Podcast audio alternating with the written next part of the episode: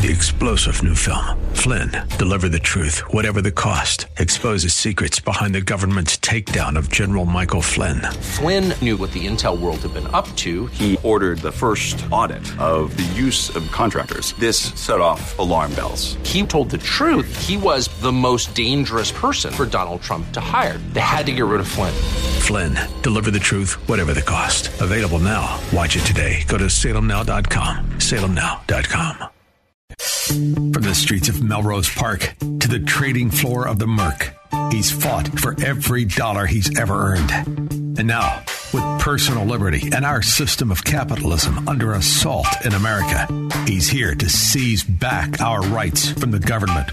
With a cigar in one hand and a copy of the Declaration of Independence in the other, he's Shaun Thompson. And this is The Shaun Thompson Show. This looks like a job for me, so everybody just follow me, cause we need a little controversy, cause it feels so. Alexander Talcott. Did you hear that name in the news today, Squirrel? Alexander Talcott. I didn't hear that news either. You know why?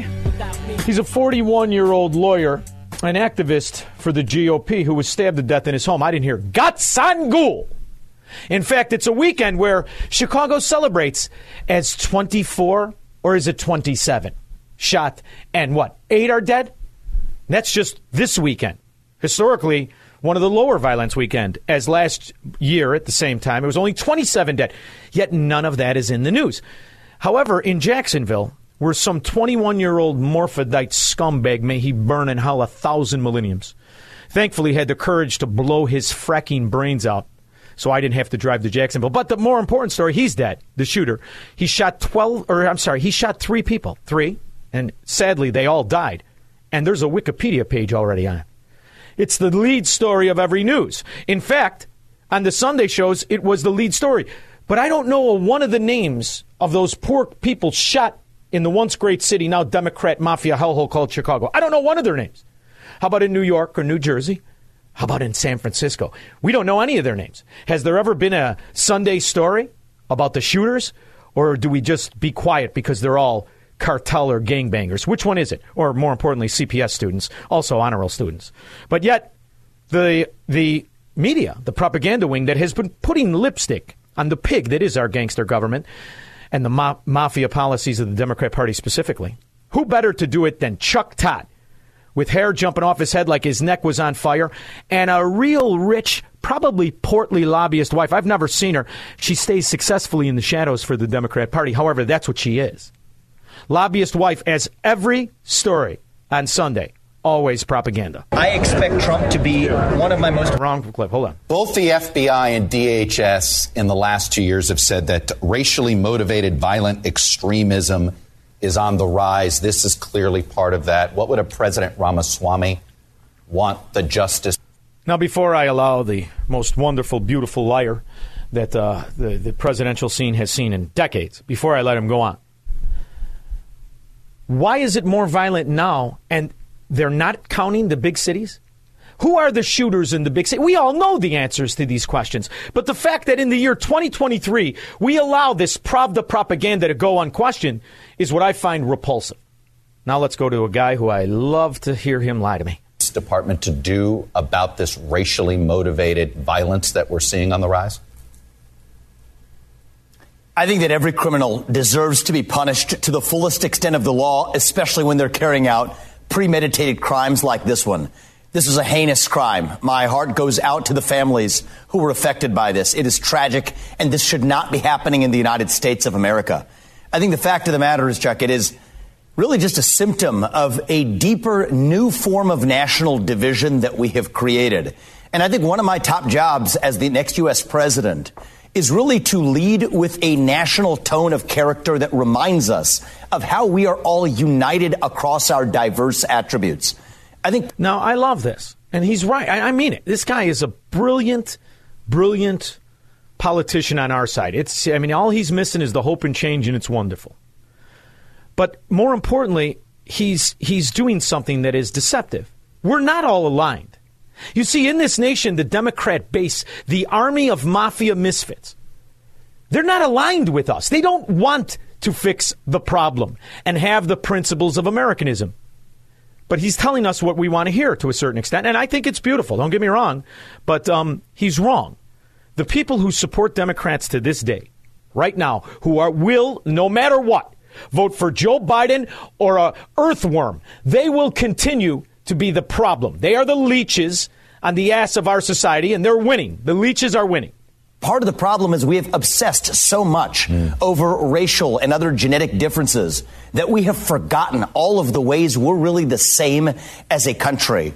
And I do think we need a leader and in the White House developing that national character for this country again.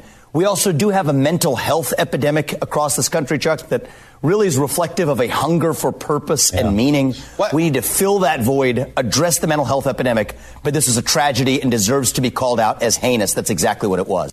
The Democrats thrive when you hear those verbiage, that verbiage, a mental health epidemic. Why do we have more morons than we've ever had before? Do we have more schizophrenics or more liars? Or do they simply get more attention? You see, that's the difference. We used to prosecute low life scum we didn't give them money and benefits. We didn't pay off their houses and loans. We didn't make them, we didn't normalize bad behavior. This is the difference in our society today. We not only normalize bad behavior, we reward it. And that is the biggest problem. And if you get too jumpy about things and you want the government to shrink and you point out the more failures and corruptions, well, there's always a plan B, which is now moving to plan A. President, can you say anything about the uptick of COVID cases and the new variant? Yes, I can. Matter of fact, I signed off this morning on a proposal we have to present to the Congress a uh, request for additional funding for new vaccine. New vaccine? I know you can't hear him because he's feeble and he barely can speak. He's a moron, but he's the perfect representative for a corrupt government that steals our money and misappropriates it to their friends. That's why Joe Biden is the perfect president for the Democrat mafia the year 2023. And I hope he continues forever. Not necessary. That works. And tentatively, not decided finally yet, tentatively, it is recommended that, would likely be recommended that everybody get it, no matter whether they got it before or not. Everybody get the new vaccine. Ooh, where's the line? Will I get a, a popsicle? Will I get a, a rent increase? Will the welfare money, honey bunny? Will she kick me more money? Because that's exactly what's on the horizon. Believe me when I tell you, that is plan B, which is now plan A. On that new vaccine that's going to be available in mid-September, the CDC data says that only 56 million Americans, 17% of the population, received the updated shot last year. What type of public messaging campaign or effort will the administration, the White House, be doing starting in mid-September to get people to get that shot, to get more people than last year to get that shot? As you know, Karen, this is an issue that you have followed very closely for the past two years, and you have known that this this administration, when it comes to informing the American American people about these vaccines, about the different tools that this, pres- that this president and this administration has put forth? I think the reason I find this particularly aggravating is that I also watch the news how around the world, from Great Britain to Australia to around the world, Governments are defending their people. They're investigating Big Pharma. They understand exactly what happened, the money play. But more importantly, they want to address the unexplained deaths that we've all been talking about worldwide between 18 and 24 percent all boiling down to the same common denominator. I believe, what, what did Dennis Prager call it, honey bunny, when I said vagina? Oh, the V word. He meant vaccine. He's right. Lord, we have really put informing Americans as a priority, and so we'll continue to do that. We know that uh, that uh, COVID-19 vaccinations are the safest to protect to protection for avoiding hospitalization, long-term health outcomes, and death. So it'll all go back into play all of the corruption, the pain and the bribing the hospitals, the intimidation of doctors, the disqualification, the investigation of doctors and healthcare providers who want to fight for the righteousness of, of safe medication versus the experiment of profiteering and death and mayhem and the ignoring and censorship. And in the meantime, the media has a simultaneously a, a, attack to keep us quiet. You're a racist now because of this 21 year old morphodite you never met in your life you wouldn't tolerate at a dinner table, in your car, in your presence. Now, you're all guilty of racism because this idiot, probably a Democrat, from the looks of him, he looked dirty, awful fat, probably a Democrat, committed this heinous act. But the media will indict all Trump voters and Trump supporters. Both the FBI and DHS in the last two years have said that racially motivated violent extremism is on the rise. This is clearly part of that. What would well, the FBI not only botched everything that we've they've touched since September 11th and before that. The FBI just had a, a head guy who was convicted of being an asset of an oligarch in Russia.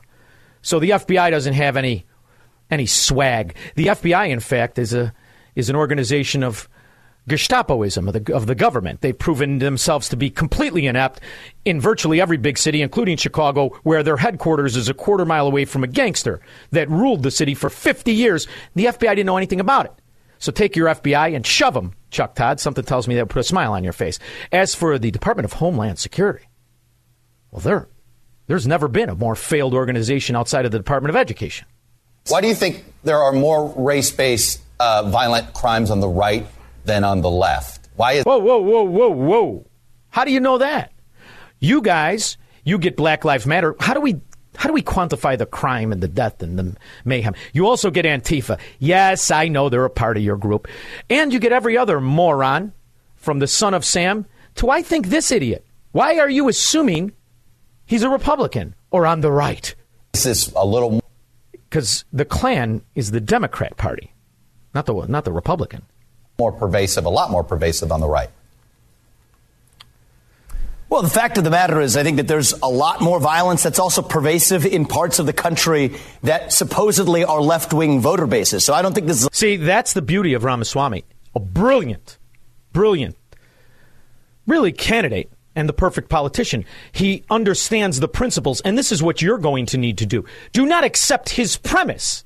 Because that premise exists only in that studio and in the world of their Democrat donors. All white, all self, all self-loathing, all corporatists, all bribed and in the mafia and on the money train the left versus right issue, and I don't think we should try to politicize this through partisan goggles either, Chuck, especially in the wake of a tragedy like this one. The fact is, there Do you are ignore the manifesto? men dying on the south side of Chicago. Do you ignore? The- I like when he says Chicago because he's exact right. And Chuck Todd ignores the south side of Chicago. He ignores New York, New Jersey, Philadelphia.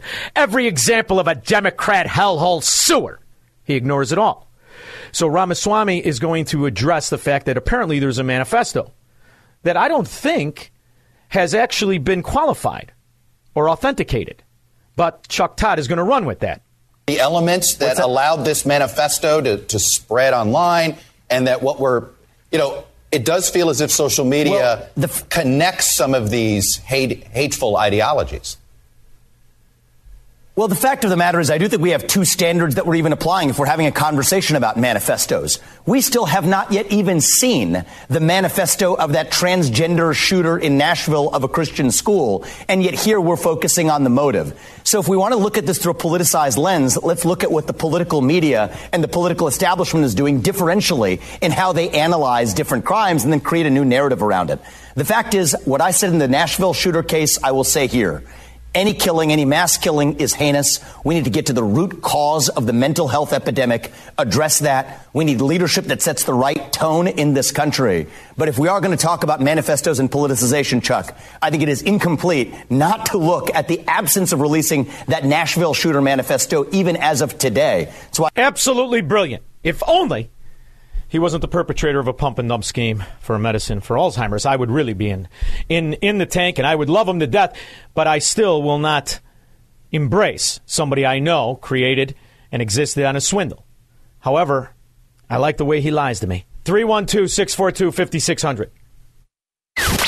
Broadcasting from the petri dish of corruption known as the state of Illinois. In the upper Midwest, the nation, and around the world. This is the Shaun Thompson Show on AM 560. The answer. AM 560. The answer. Now, the true and absolute and total racists and government supremacists among us, the Marxist mafia the Democrat Party see an opportunity to capitalize on this. So they wheel out their pimps of racism, their profiteers, their low-life scumbag of Al Sharpton. He makes me sick just looking at him. Although I do like to look at the FBI tape where he was cutting the deal with the kilos of cocaine back when he was built like J.B. Pritzker. I love those cuts and how he owed the government three and a half million dollars, and somehow when Barack Obama was elected to office, he got out from under it. I did. Uh, I do like to watch uh, the Democrat mafia pander to him, in particular the ones who hung out with the last grand wizard we knew about elected to office, Robert Byrd, who was eulogized by Robinette Biden and Barack Obama, ironically enough. You know, we're speaking about more this evening. I'm going to be talking when we speak in a, a longer forum. But um, the bottom line is that a lot's happening. Lots happened. I don't know. It doesn't sound good to me. And then we had Kamala Harris and Al Sharpton doing a tour of stupidity in the White House, showing you the kind of intellect that is in the Democrat mafia. There are forces that are intentionally trying to divide us as a nation. We need to be clear eyed about that also. So when I think about this fight, it is also a fight to, to unify uh-huh. and to resist All right. the, the forces that are trying to divide us. Uh-huh. You know, let's not be manipulated. You mean like the government that wants to give special loans and jobs to people because of their skin color? You mean like that, dummy? And let's not um, let us not be deterred. We cannot be tired. We cannot be overwhelmed. But let us also, in this moment, understand the significance and the importance of bringing our country together around, again, foundational principles about who we are as America. And I say that as Vice President of the United States. And my favorite part is the look on Al Sharpton's face, wondering when he was going to, she was going to take her top off. Because Al Sharpton is a whore, a low-life, drug-dealing reverend of the Church of Perpetual Tax Evasion, only second to our very own Jesse Jackson, who was ironically supported by Donald Trump. Ryan in Chicago.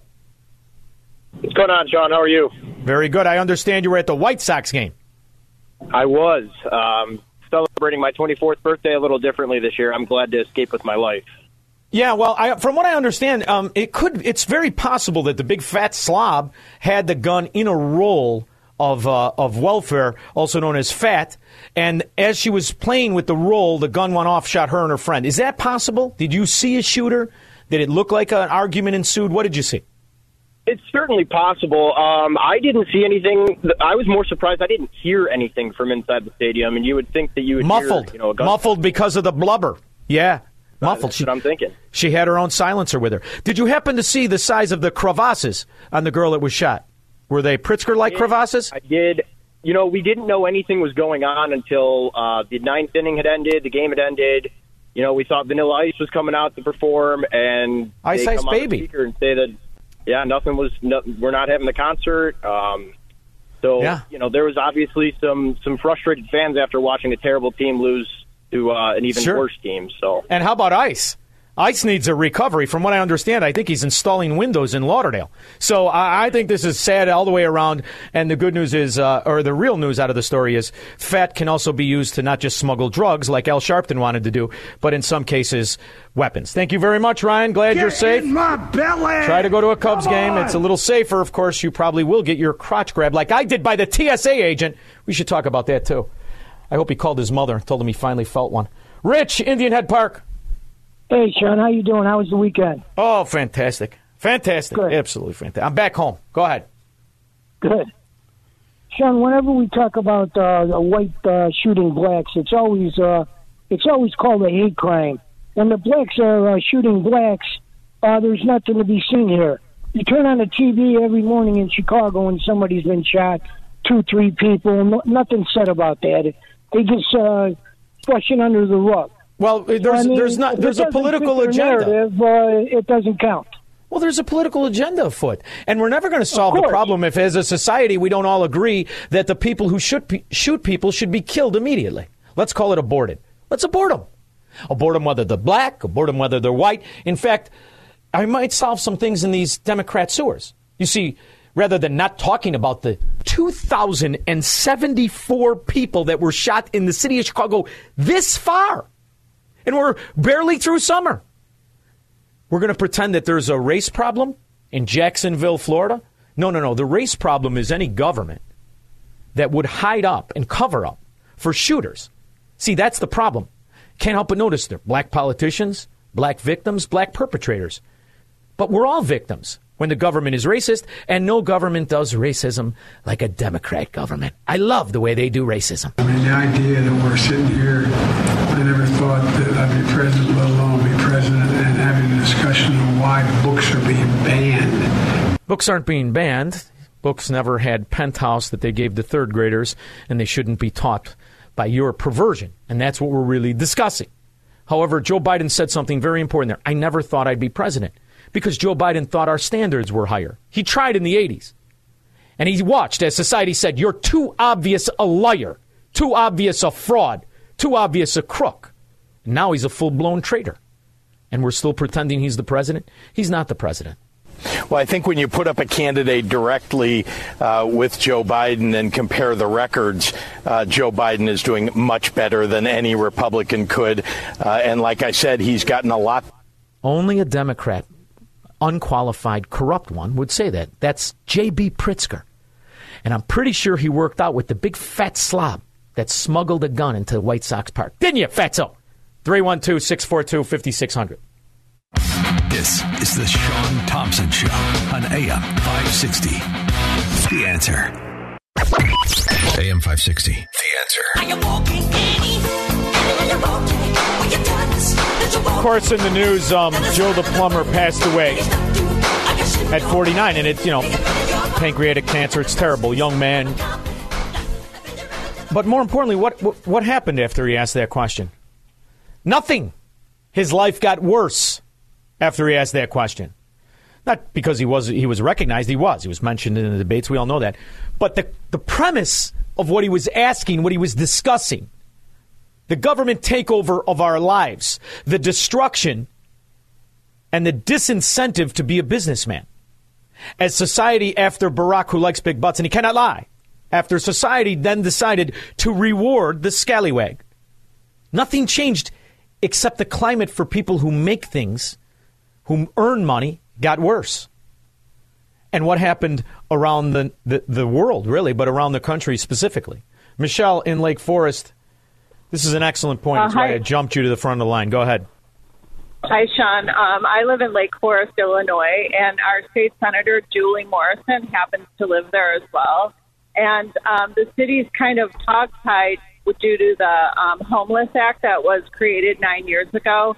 And uh, the neighbors are in an uproar. There's a gentleman who clearly knows his boundaries of what he can and cannot do.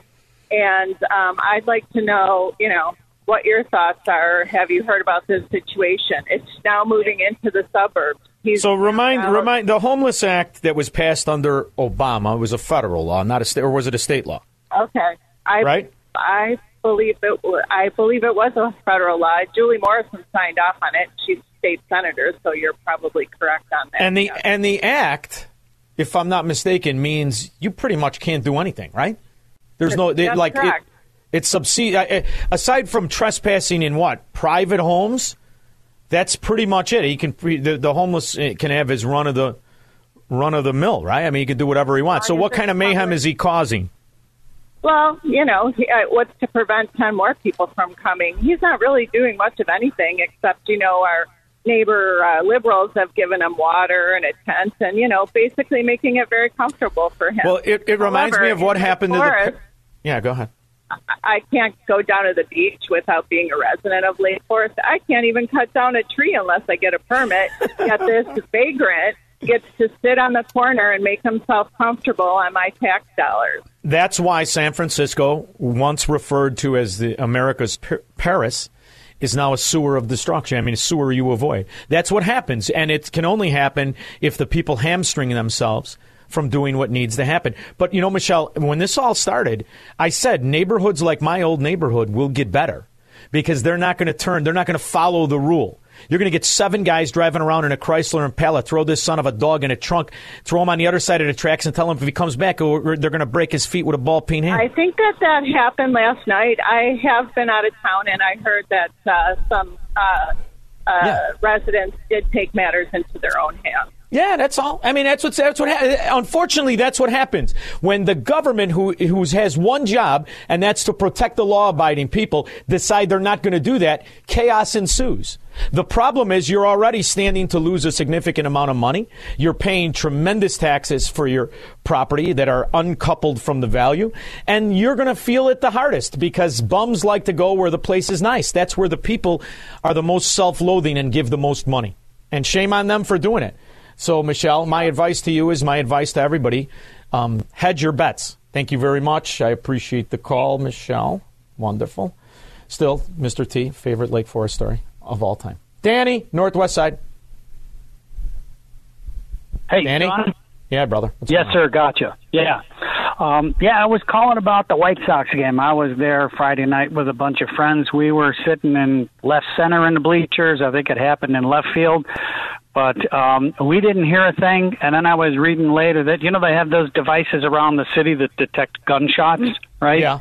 Yeah. And about 7:30, they detected nine shots uh, about a mile south of the park. So there is some speculation that some, you know a couple of these kind of or one bullet made its way up and over the wall and dropped into the stands. Um, well, uh, Danny, yeah, I, pre- so- I prefer the blubber story myself. But uh, would you do me a favor? You're gonna you're gonna be my official White Sox storyteller. You keep me apprised of the situation. As you know, I haven't cared about the White Sox since I played catch with Wilbur Wood back in the '70s when I was a kid behind the There Spring you Inn go. Tavern. Thank you very much, Will. Yeah, and the one Or- thing, the one thing point was curious is the next day when I heard that there might have been a gun in left field, I thought maybe that was what started that awful wave going around in the stadium. Just a bunch of people putting their hands up because they got worried, and nobody else knew what was going on. But Yeah. you never know. Yeah, that'll teach you to socialize in a very bad neighborhood. Thank you very much, Danny. I appreciate it. Uh, Frank, Arlington Heights. Hey, good uh, good afternoon, Shaun. Um, you know, I was talking on Dan and Amy's this morning about, you know, the how the system. It's not so much that power corrupts people; it's that that our system is so powerful, our government is so big that it attracts those who are corrupted, and it also ah. attracts those who are fundamentally dishonest and morally bankrupt. Well, I, I and I think attracts is too small of a war, of a word. It doesn't just attract them; it enriches them. That's where they thrive. That's where they're the most important. You know, these people aren't important in your life normally. They can't succeed in real life. Government jobs are where they gain the strength. So now they have the chip on the shoulder for knowing that they're low lifes in general. So now they're really going to hurt a guy everybody like- else. Look at a guy like Pritzker. Pritzker didn't need to run for, for governor of Illinois. He has all the money in the world. I mean, the power attracts him for some other reason. Well, And for I- once I he feels like a man. Morally bankrupt because look at the way that he acted with COVID. And so many of these other governors and so many of these Republicans who are running for president, they're just such liars.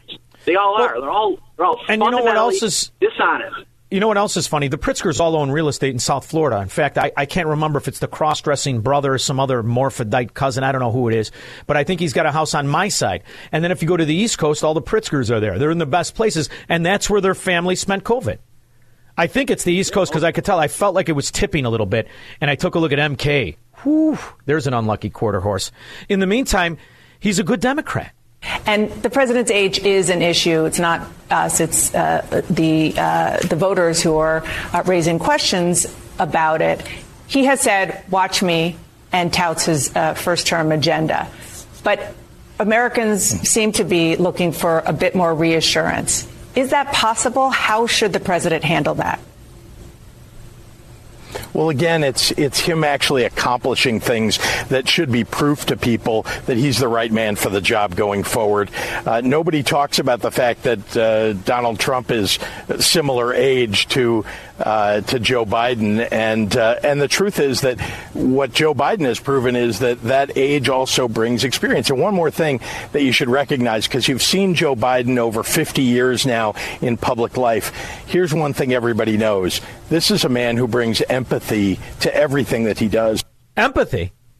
The people that suffer under this scum, this traitor to America, this election thief, there's no empathy for those people, but those people are Republicans. And it makes you wonder why would this kid, this punk, this spoiled prat, this butter handed pansy, who was left billions of dollars, why do him and his family only give money to the Democrats? Only get the benefits in the Democrat areas. His sister, homely and portly sister, was involved in a banking scandal. And what happened? She got a promotion. She became Barack Obama's right hand. You're starting to figure out why he gives low life scum. We have him on FBI tapes, but the Democrats don't mind because the Democrats are not offended by political corruption. They're titillated by it. They're not repulsed by welfare. They enjoy it. That's why they're touting the new welfare program of $300 to drive your own kid to school when any decent American would be repulsed by it. Honey Bunny, where did we put that clip? Here we go. Hey guys, it's your girl Shalana back today with another video. In today's video, we're going to talk about the states that are giving $300 per month for parents to drive their children to school instead of riding the school bus. OMG. Now, See, now even the welfare queen knows that's outrageous. But what, you, what, what you need to know is that less than 50% of Americans, less than 50, have $2,000 in the bank, savings and checking. What's happened to this country is exactly what the welfare Democrat mafia needed to happen. Because once you're getting paid to not be a productive person, guess what? Now you're their asset. You're their base. 312 642 5600. Marxists, socialists, and communists are not welcome on the Shaun Thompson Show on AM 560. The answer. AM 560. The answer. Back to construction. He's going to make his big comeback Let's kick it. at Comiskey. I know it's not called Comiskey, but I still call it Comiskey. What is it supposed to be called now? The G spot? Yeah. G spot. I don't want to call it that. Comiskey. Guys, this money can be used for transportation on Uber, Lyft, buses, trains, or even in your own pocket. So if you want to know how you can earn an extra $3,600 per year, vote Democrat because that's the industry that's truly growing. The incentivizing of political corruption through welfare. And it's a shame because there should be some sort of a program that's temporary and that you have to pay back. You know, like in Cinderella Man. Uh, Stearns, Bolingbrook.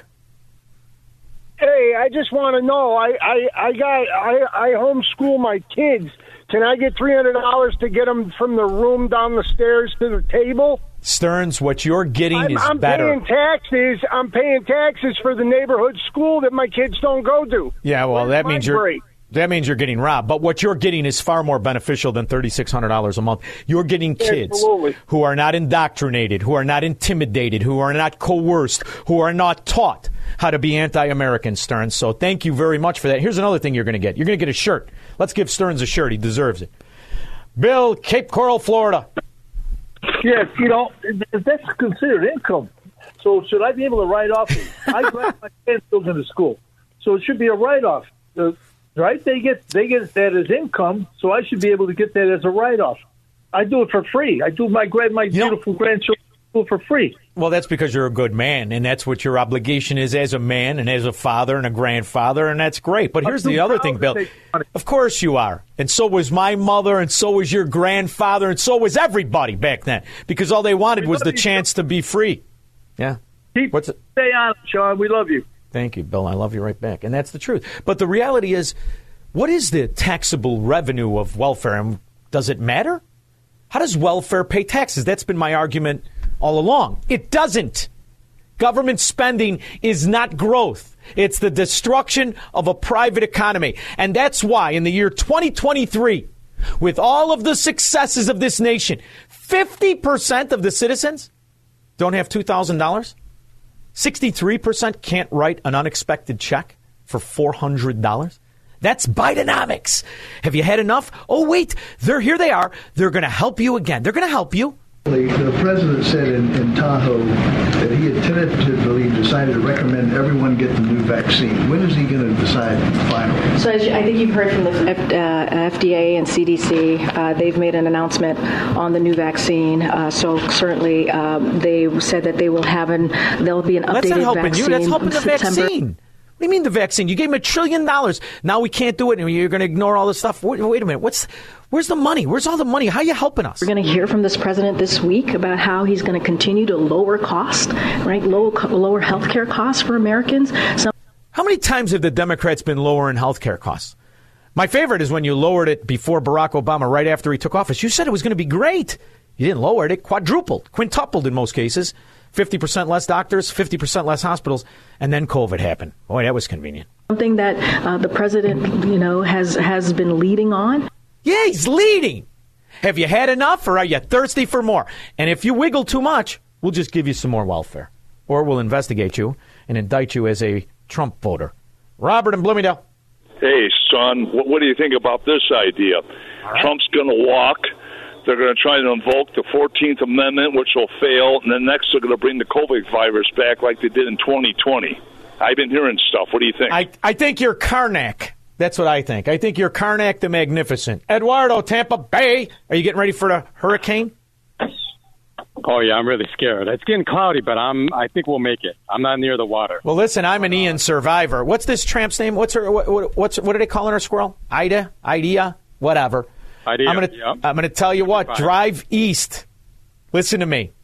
You don't want to have to go through the headache on the phone with the insurance. My car's bobbing like an apple. Listen to me. Right. Go ahead. Yeah, I was going to say government and the media, which is part of the upper class, uh, they control the message, and this is why these crimes, which they try and tie to Donald Trump as racist, uh, but although today they caught a, a Asian person as the shooter, they are in. They're going to get top billing on the news. These interracial crimes when it's a white on a minority. Yeah. Well, I mean, listen, they have to fluff where they can fluff because the reality is what you said in the beginning is the exact truth. The true one percenters in our country is the government. They don't worry about any costs. They don't pay any. Do you, how many, you know, the real statistic I'd like to see, how many government employees, how many government bureaucrats have less than $2,000 in the bank? How many of them worry about their worry about their pensions? Worry about things? They don't worry about nothing because they're part of the Politburo, and that's what people need to focus on. Three one two. Oh, I got a guest coming up, Squirrel. How much time do I got, kid? None. All right. George, Steve, I'm sorry I didn't get to you. Phyllis, I'm sorry I didn't get to you. We'll be back after this. I have a great guest though. After this. This is the Shaun Thompson Show on AM 560. The answer. From the streets of Melrose Park to the trading floor of the Merc, he's fought for every dollar he's ever earned. And now, with personal liberty and our system of capitalism under assault in America, he's here to seize back our rights from the government. With a cigar in one hand and a copy of the Declaration of Independence in the other, he's Shaun Thompson. And this is the Shaun Thompson Show. This looks like a job for me, so everybody just follow me, cause we need a little controversy, cause it feels My next guest, I've had the pleasure of talking to before. And it's always wonderful to have him on. He is the warrior that cowards build their policy profiteering and arrogance on. Spent 20 years as a recon Marine, deployed in Afghanistan, Iraq, Africa, and South America. He is the president and CEO of the Center for Security Policy, works daily to try and convince bureaucrats exactly what is going on. He wants to talk about how vulnerable our energy grid is and how it's being targeted. And I remember about a year ago, a documentary came out. The electricity grid goes down. You're back in the 1880s pre electricity. If a thousand transformers are knocked out, we'll end up with massive social disruption. top former energy official claims an attack on an American power grid was terrorism. Virtually every study you'll see has an anarchistic component that leads to rioting. It is almost inevitable.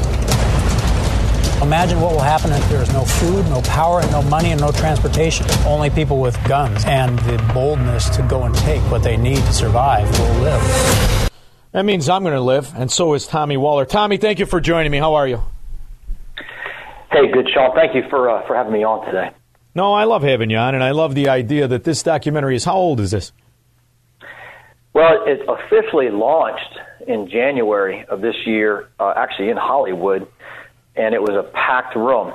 And, uh, and you know, Dennis Quaid is the narrator, and the film has not only given us the ability to educate Americans in a very short period of time, uh, but it's given us an opportunity with with Dennis Quaid's help and the producer David Tice, uh, the opportunity to get in front of more policymakers than we might otherwise do, just with a bunch of PowerPoint slides and and, and the norm, normal briefings that yeah, Yeah. people might give.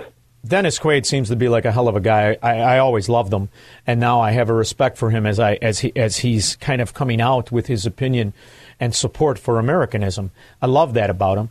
But uh, he's got to be going crazy as you are, because the fact of the matter is, since this came out, we now know about China's infiltration in our government.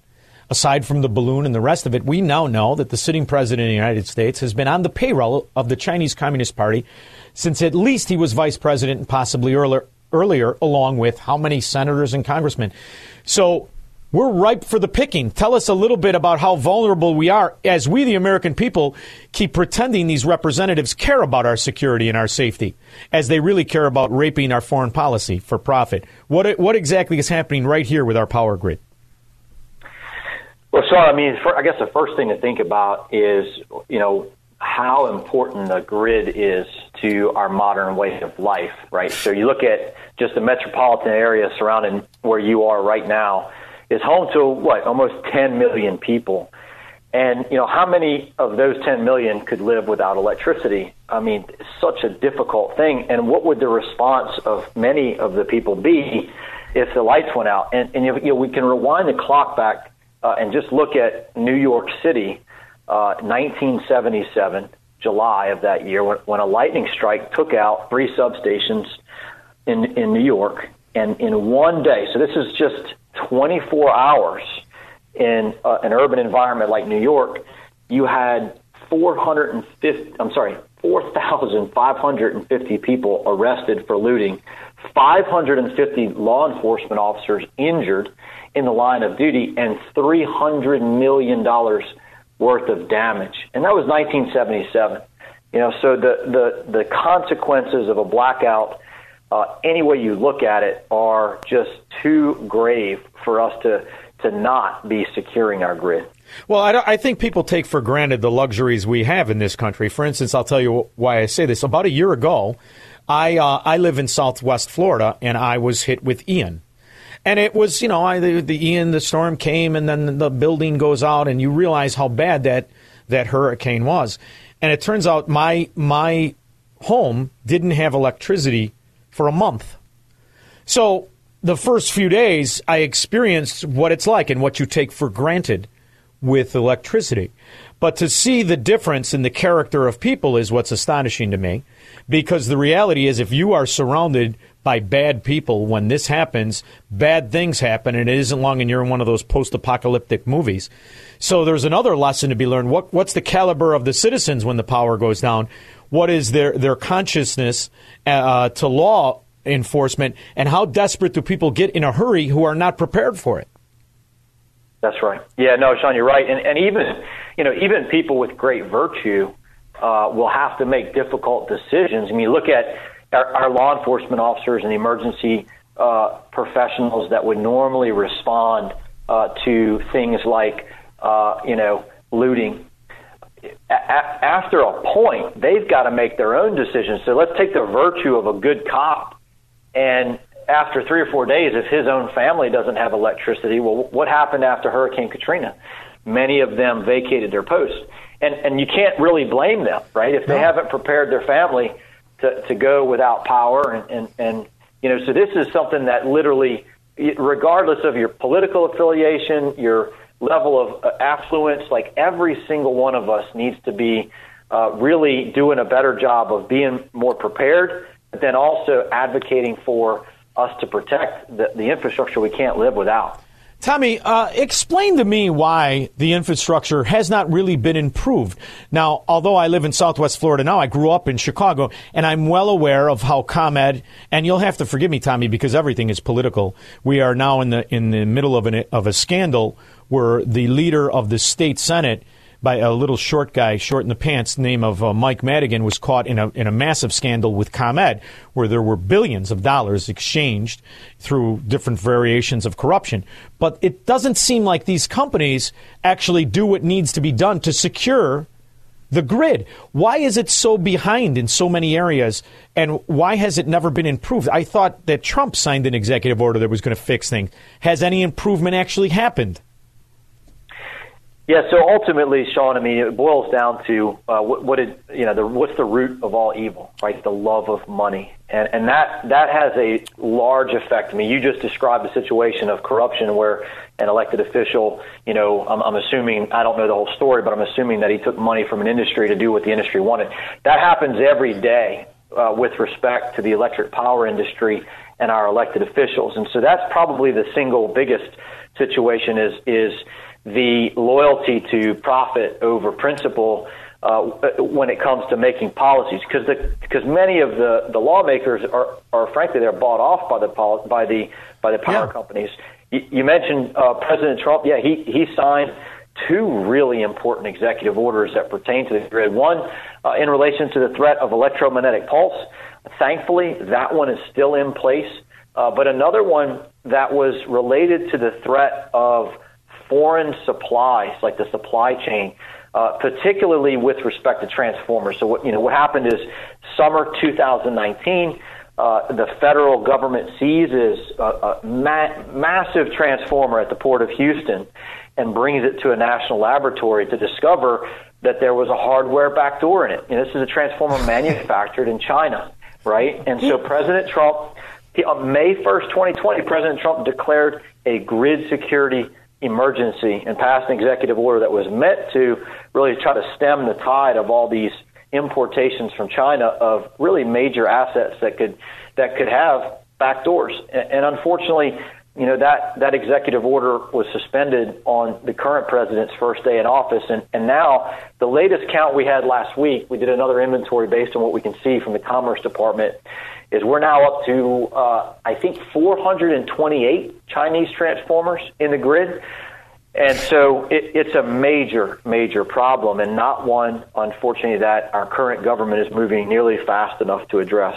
Yeah, it wasn't long ago. It was just Mickey Mouse watches. Now they're doing our, our fracking grid. So let me ask you this because you're an expert. You're a recon Marine. I remember I kind of lived with one for a while. Um, if you were nefarious, if you were bribed, if you were an enemy of America, what's the first thing you'd attack to cripple America? Yeah, the grid. I mean, look, the Chinese, the Chinese philosophy dating back all the way to Sun Tzu, right? Sun Tzu said that the supreme art of war is to subdue your enemy without fighting. Now that's thousands of years ago. Fast forward to two People's Liberation Army colonels in 1999 that wrote the book Unrestricted Warfare. They actually have a, and, and look, I just presented this to the federal regulators of the grid last month in, a, in an official legal docket. I, I took the excerpt from the document Unrestricted Warfare and showed them the quote where these two People's Liberation Army colonels talked about the scenario of two developed, technologically advanced nations going to war, right? Think about Taiwan now and how one of them would launch network attack on the other to grind down its civilian infrastructure. And right now, we, we know that the Chinese have put something called Volt Typhoon, that's the name that we assigned it, malware, in forms of critical infrastructure, particularly those supporting military installations. And Shaun, to this day, there is not a requirement by the federal government for the utility industry to locate, mitigate, or remove malware from the system, despite years of petitions from organizations like ours on behalf of the American people. You know what's funny? I have a, I have a couple clips, and um, uh, one of them was that Gina Raimondo, who is right now as we speak in Beijing kissing the ass of the Chinese Communist Party. We've got Janet Yellen. You've got Anthony Blinken. You've got this morphodite. And I am political, Tommy. I'm sorry, but this guy's been on the payroll of the Chinese Communist Party through his drug addict son. And it's, it's astonishing to me how ready we are, how ripe we are to really have a, a major attack. And um, yet all of our attention is through different what I think is foreign policy corruption and, and proxy wars. And are there enough men left that want to sit down with the Chinese Communist Party and say, listen, this is not going to happen? What exactly uh, we want this this to go away? What exactly can we do to move forward? Because this this uh, uh, uh, political bureaucracy that is supposed to be diplomacy fails. So, how do we get it back if they're not willing to address the very problems that you're bringing to the table? How can this be that there is not a rule that has to comb over the, the, the most important aspects of our grid? How can this be? So, Shaun, what we're doing is we're just working it as best we can from the bottom up. So, when I say that I lodge complaints with the federal government about this, I do that because we have a duty to be the watchman on the wall, right? If, if we don't sound the alarm, you know, Ezekiel chapter 33 talks about, you know, the blood is on your hands. If you know there's a threat, you don't sound the alarm, then you're responsible. So we're going to keep sounding the alarm to the federal government, but we're not holding our breath for them to take care of it. So what we've been doing, Shaun, eh, not just the grid, just about every other consequential security issue that the country faces, we've been working it at the state and local level from the bottom up as much as we can. You described, Shaun, the national security establishment, and that national security establishment has failed us for decades, everywhere from refusing our, our war fighters to study the doctrine of our enemies, right, and look no further than Afghanistan and Iraq as the consequences, uh, to that same national security establishment wishing away catastrophic threats uh, like a vulnerable electric grid. That doesn't mean that we have to be insecure where we live, where our county and where our state has an opportunity to step in and start protecting their critical infrastructure. You know what's sad, Tommy? Sad is I'm looking at where you've been. And I'm thinking the last 20 years, we don't have a policy that won from the standpoint of peace. And I'm thinking about all your brothers that were wounded that didn't come back, and you look at the climate in the year 2023, I think the American foreign policy is arguably the greatest failure that we've ever produced. And when you look at Afghanistan specifically, we are now giving 2.8 billion at last count to the very Taliban you were fighting. I, I, I, I can't imagine what this must be like for you and your brothers to realize what, what, what exactly has happened in the last 20 years. Is this something when you get together with your guys you all talk about? Yeah, Shaun, it's absolutely heartbreaking to think about the fact that the Taliban would be on the payroll of the U.S. government. Um, but it's also, as you look over the decades uh, of you know failed foreign policy, um, it's it's not now surprising, right? And so, like my faith is not in the U.S. government. Um, my faith, well, number one, is in God, and secondly, it's in what the founders gave us uh, as as a as a framework from the Declaration of Independence to the, to the Constitution, and the fact that even if it's very broken at the top, we can still preserve freedom where we are, where we live. But we can't yeah. allow the incredible sacrifices that you just talked about uh, to be in vain. Um, and so, you know, it's yeah. To answer your question, it's heartbreaking to think about that. Uh, but I took an oath, and although my service in uniform has ended, not really by my choice, Shaun. I was I had to retire after I took a stand on the vaccine mandate. I know. Um, but the, the oath that I took, I'm still keeping it. Well, Tommy, you want to know what I'm aggravated about? I don't. I, I'm from the belief of, of, of picking the right choice in the beginning and then enjoying the ramifications of the correct decision. The problem is when we make the wrong decision in the be- beginning, we suffer the ramifications from the wrong decision in the beginning. And I'm thinking about you and all of the beautiful warriors that believe, like you do, that will never come back. And I, I think it's for nothing versus never have gone. And what would it, what would the difference have been? And how do you how do you surmise that? How do you come up with that solution? You can't. We just deal in the failure and corruption. And here we are, 20 plus years later, and it feels mo- like we're more vulnerable than before. And I mean, I don't know if you got any of that uh, Joe Biden's brother $1.5 billion contracts to build an Iraqi house, but I do know you were over there. Did you ever see a Joe Biden home in Iraq? no, Shaun, I didn't. But, you know, what I will tell you is that you know, um, it, it's not that we have suffered defeat, unfortunately, because of the foreign policy and defense policy elites that we just described. But that doesn't mean that every battle was lost, right? So, oh, I know. Uh, when when when when there's when there's evil evil men that would do harm uh, to our fellow Americans that that we can vanquish on their soil, uh, that's a righteous thing to do when possible.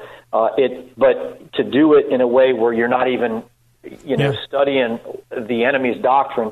And then there's, you know, there's, I can't tell you, and it, it breaks my heart to think about it. You know, the the battered women we would find in Afghanistan that would point to the direction the Taliban went.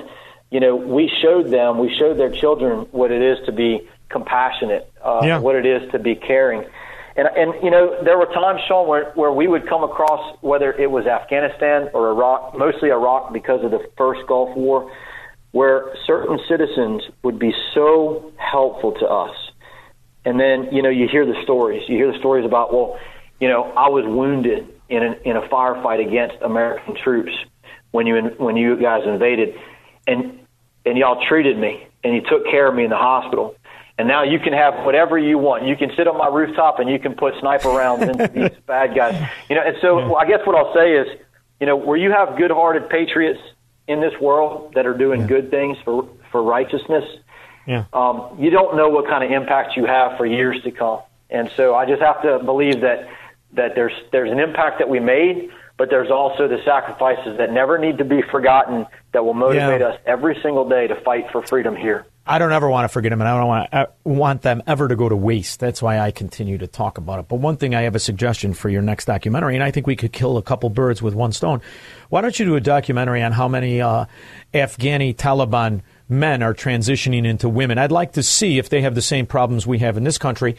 Uh, in the meantime, thank you for what you do, Tommy Waller.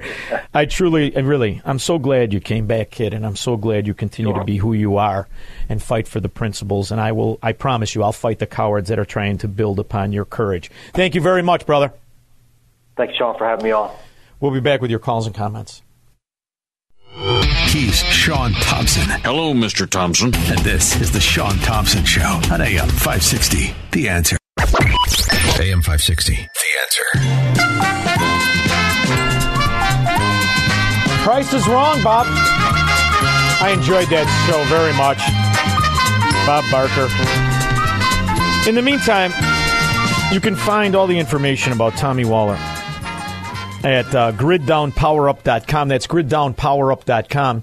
Here's the rest of the tease for the documentary. It could literally end civilization as we know it. Cyber attack, an EMP, even a massive solar flare. They're all capable of exposing our power grid as America's Achilles heel. Of particular concern to me are people who believe it's God's will to destroy us. Our electric power grids are as vulnerable to cyber attack as the thousands upon thousands of businesses, companies, government agencies that have already been hacked over the last few months. And Gina Ramonda, Ramondo is over there right now bending knee to the Chinese Communist Party as Janet Yellen, Anthony Blinken, but more importantly, the asset of the Chinese Communist Party, the dimwit in diapers some call president. In the meantime, China is going full speed ahead with their acquisitions of not just political power and policy profiteering, but our own land. This morning, we're learning more about a mysterious company that has invested nearly a billion dollars in buying farmland near a California airbase. Flannery Associates has paid 800 million for 54,000 acres of land outside of Travis Air Force Base in Fairfield. That's about 50 miles north of San Francisco, 30 west of Sacramento. Recent reports reveal that Flannery is a group of Silicon Valley investors planning to build a new city on the land. However, federal officials cannot confirm who is behind the company, and some are raising concerns about foreign involvement. Democratic Representative John Garamendi says the land buys are a critical security issue. The Air Force says it is now investigating. It's financed by the Bank of Beijing. That's who's financing it. Larry Downers Grove. Shaun, you're awesome. Thanks for having me on. Oh, My uh, wife and I have been together almost 20 years. So uh, we met post 9 11, and I started telling her back then the greatest threat from the new terrorists, and it's not going to be Al Qaeda, it's not going to be the Taliban, it's going to be Russia or China.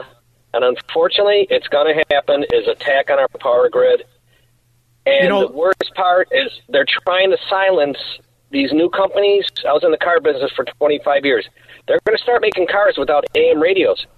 Yeah, You know, I, I read that It's, too. it's unbelievable. They're trying to silence everybody. They're trying to silence. You know, Larry, there was an opportunity to be had after the collapse of the Soviet Union.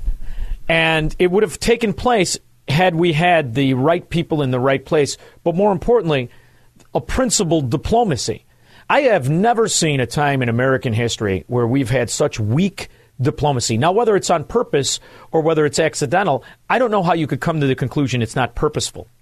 Because we've had indications as to exactly what was going on in Ukraine, what was going on with the former Soviet Union, how infiltrated our American government was with both oligarch money and Chinese communist money. And we've ignored it. And people pretend that Joe Biden is anything other than what he is. He's a traitor to our nation. And none of this could happen without him in a very specific, very important place. Thank you, Larry. I hope your house has natural gas because that's what's going to keep you alive. And, and everybody says, well, what do you mean? Do you forget Victoria Nuland? Did you forget this slob of a human being?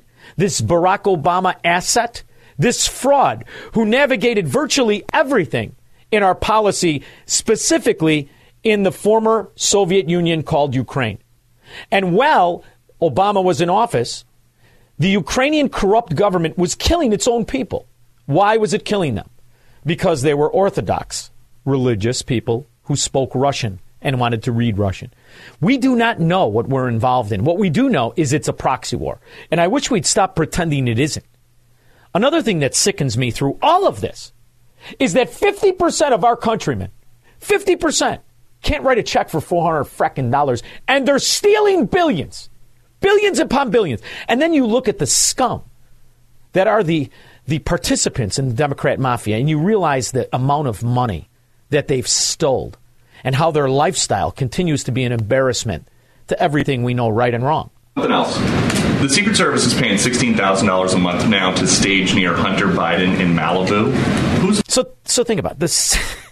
the Secret Service is renting the house on Hunter Biden's block for sixteen thousand a month. Why? Why? And who's paying his rent? Is it the Ukrainians? Is it the Chinese communists? Who exactly is it? paying for that? That's a question for the Secret Service. Okay, Hunter Biden is reportedly selling art to pay for his $15,800 a month rent in Malibu. How can you guarantee that people are not going to be buying this art to gain favor with the president?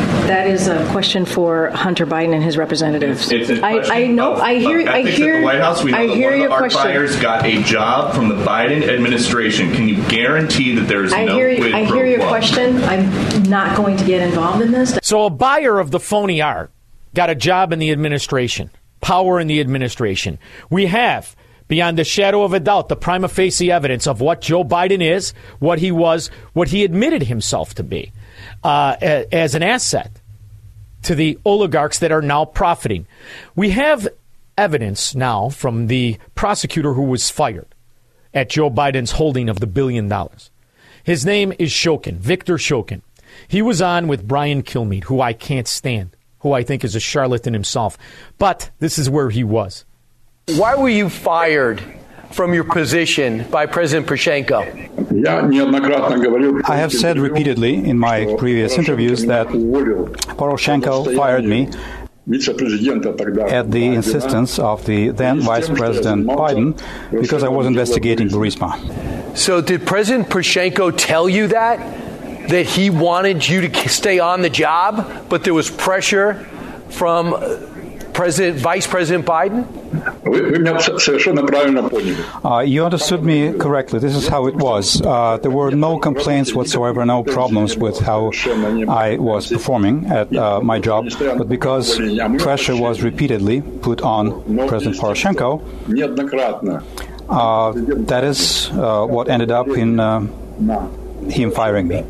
Let's reflect on exactly the evidence we had when this idiot, this fraud, admitted his crime. to convincing us that we should be providing for loan guarantees. And I went over, I guess, the 12th, 13th time to Kiev, and uh, and I was going supposed to announce that there was another billion dollar loan guarantee. And I had gotten a commitment from Poroshenko and from uh, Yatsenyuk that they would take action against the state prosecutor, and they didn't. So they said they had they were walking out to press conference. I said, "No," I said, "I'm not going to. We're not going to give you the billion dollars." They said, You have no authority. You're not the president. The president said, I said, Call him. Right there. I said, I'm telling you. Right there, he admits what he is. Right there. Why were you fired from your position by President Poroshenko? I have said repeatedly in my previous interviews that Poroshenko fired me at the insistence of the then Vice President Biden because I was investigating Burisma. So, did President Poroshenko tell you that? That he wanted you to stay on the job, but there was pressure from President, Vice President Biden? Uh, you understood me correctly. This is how it was. Uh, there were no complaints whatsoever, no problems with how I was performing at uh, my job. But because pressure was repeatedly put on President Poroshenko, uh, that is uh, what ended up in uh, him firing Why? me. Why? Do you think it was just because of Burisma? Burisma existed before. It was under investigation. It was corrupt. But who was the real corrupter? set up a foundation in Ukraine before Ukraine became independent of uh, Russia. Um, and the foundation has been uh, functioning ever since. There is one person. The paymaster and the pimp to the Democrat whores, including Barack Obama.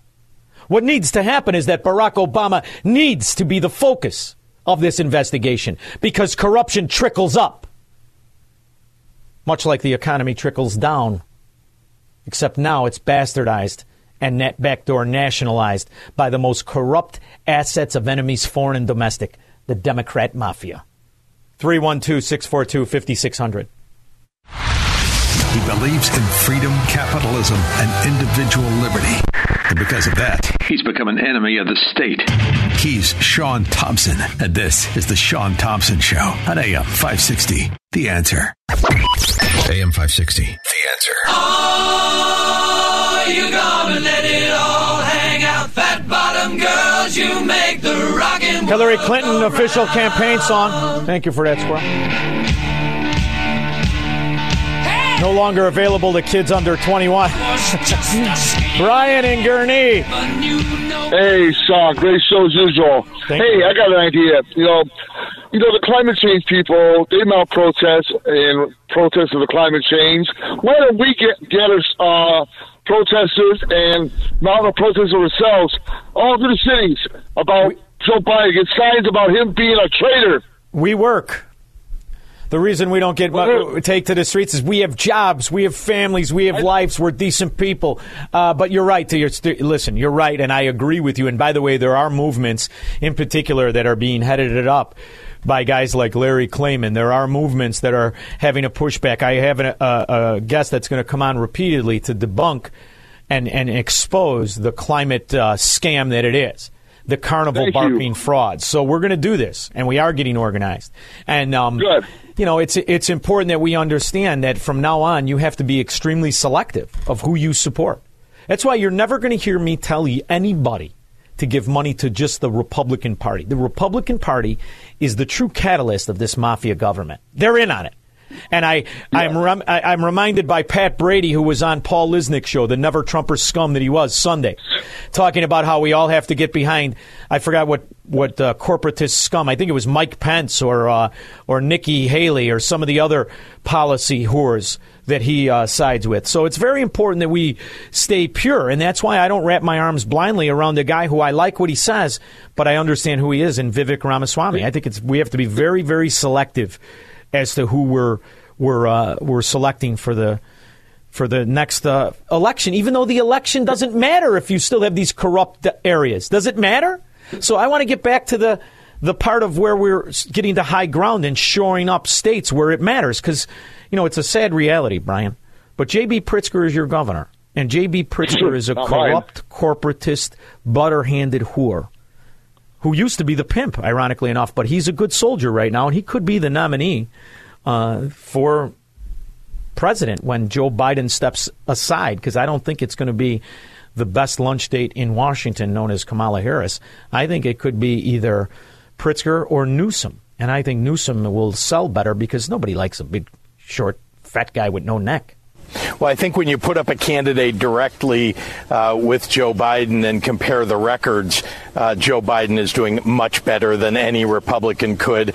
Uh, and like I said, he's gotten a lot done. You're saying that uh, you guys keep repeating that uh, Joe Biden is older than uh, you, you think he should be. But remember, he brings. A- oh, God. Eric Swalwell, same nonsense. Another asset of the Chinese Communist Party, also known as the gassy Swalwell. This Congress started with threats of impeaching Secretary Mayorkas, and then it was FBI Director Christopher Wray, and then Merrick Garland, uh, and now Joe Biden. And, and, by the way, Eamon, one day he's Sleepy Joe, the next day he's Corrupt Joe. I know people who are sleepy. I know people who are corrupt. I don't know anyone who is both. These guys. Is, does that make sense? Yeah, there he is. Does that make sense to anybody other than Fang Fang? You know, the Chinese communist spy that he was sleeping with. I think his wife stayed with him. You have to love the Democrats. They'll stay with anybody if there's a little welfare in it. The ruling party is the party of the childless, the unmarried, the people who are working for low wages for large corporations and living in tiny apartments in overcrowded cities that are rife with crime, working for big nonprofits or big banks, living in crowded conditions, very often alone in big soulless cities, spending their time glued to a screen. What does that sound like to you? It sounds like prison, actually. Well, that's the life of your average Democratic voter. That's interesting. And uh, why are they not upset about any of the facts? Maybe it's because they can't read them. Hi, how are you? Uh, the President and the First Lady visited middle school today. Uh, test scores for this age group are the lowest in decades, despite billions of dollars in investment from the administration. Uh, is the White House's approach failing and not improving these test scores? If anything, um, look, there's going to be a lot of more work to do, right? That is a lot of more work to do. No wonder. She's commenting on low test scores. Is a lot of more work to do? That's a sentence that'll raise an eyebrow, an eyebrow in Melrose Park. A lot of more work to do, Squirrel. We got a lot of more work to do. What the hell is that? It's understandable that uh, uh, that the work uh, doesn't doesn't end. You know, didn't end when the president was able to open up schools, as I mentioned at the top. Shut up, you moron! Thirty thousand a year in Chicago. Five percent of the kids can read the grade level. That's before we started educating illegal aliens at thirty grand a head. We'll be back after this. From the streets of Melrose Park to the trading floor of the Merc, he's fought for every dollar he's ever earned. And now, with personal liberty and our system of capitalism under assault in America, he's here to seize back our rights from the government. With a cigar in one hand and a copy of the Declaration of Independence in the other, he's Shaun Thompson. And this is The Shaun Thompson Show. This looks like a job for me, so everybody just follow me, cause we need a little Every day, there are organizations and people that are fighting for the principles of Americanism. The Enlightenment, often referred to as capitalism, but that's the wrong word given to it by a Marxist. It's actually propertyism. And that's what my next guest specializes in. He's been fighting for this for the Heritage Foundation for years. He is a senior policy analyst in the Grover M. Hermann Center for Federal Budget, focuses specifically on extortion called tax policy. His name is Preston Brashers, and I butchered it the first time during the tease. How are you, Preston? Uh, I'm doing great. How are you doing, Shaun? Very good. I'm confused by your name. It makes me feel like I'm on Trading Places and you were Winthorpe's roommate. Is that Pennsylvania Dutch? What kind of name is that? Well, well, how did you pronounce it the first time? It's actually actually Brashears. Oh, there you go. I said Bashers, I think, the first time because oh. I like to bash things. Um, yeah, but it's Brashears. All right. Well, there you go. In the meantime, what I like is how you abide by the rules of the Enlightenment, and you're constantly fighting for the principles of free men and freedom itself. That's the opposite of what we get from this government, who controls every aspect and has backdoor nationalized banking itself.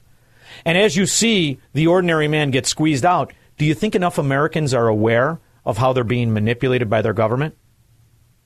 No, I mean, as someone that focuses on taxes uh, every day, you know, it, it, I think the everyday American probably has uh, a, a, very limited idea of how much the government is taking from them in, in so many different ways, uh, from hidden taxes to, of course, the hidden taxes, inflation, everything the Fed's doing.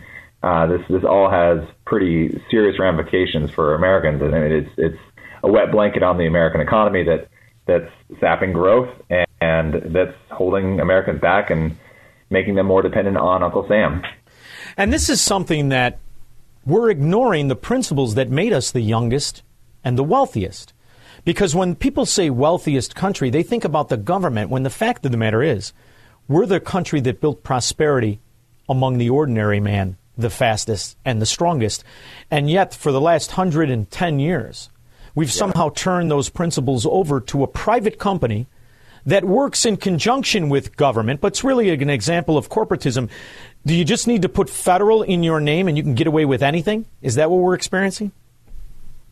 Yeah, I mean, it seems like I, pe- people uh, have put so much faith in the Federal Reserve without even knowing it. Uh, you know, probably the biggest mistake right up there with with the creation of the income tax about the same time, uh, a little over 100 years ago, uh, was the creation of the Federal Reserve, and it's been it's been you know like you said, we became an extremely rich nation before we had the Federal Reserve. You know, in the late 1800s, we were already the richest country in the world, and you know ever since uh, they've they've been kind of facilitating this boom bust cycle, stealing our money uh, silently with with the the inflation tax and of course, things got worse uh, after Nixon uh, abandoned the gold standard, and, and we've kind of it's, it's been a, it's been a, rough ride over the last uh, 15 years for sure. Preston, um, uh, Paul Volcker, also his real name is Adolf Paul Volcker. Adolf Volcker gets credit for the Reagan rally and the Reagan yeah. success and Reaganomics and, and really an economic sw- uh, you know benefit to society that I think lasted until 2008, even though it had been impeded by Bill Clinton and the Community Reinvestment Act. But one thing's for certain, he's the wrong guy to give credit to.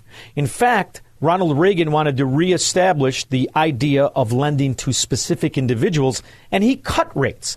Yet now I have to deal with the lie that Paul Volcker saved us from a recession when he created it. When you see what's happening now with Jerome Powell, we don't have a Reagan to articulate the principles of private lending, do we?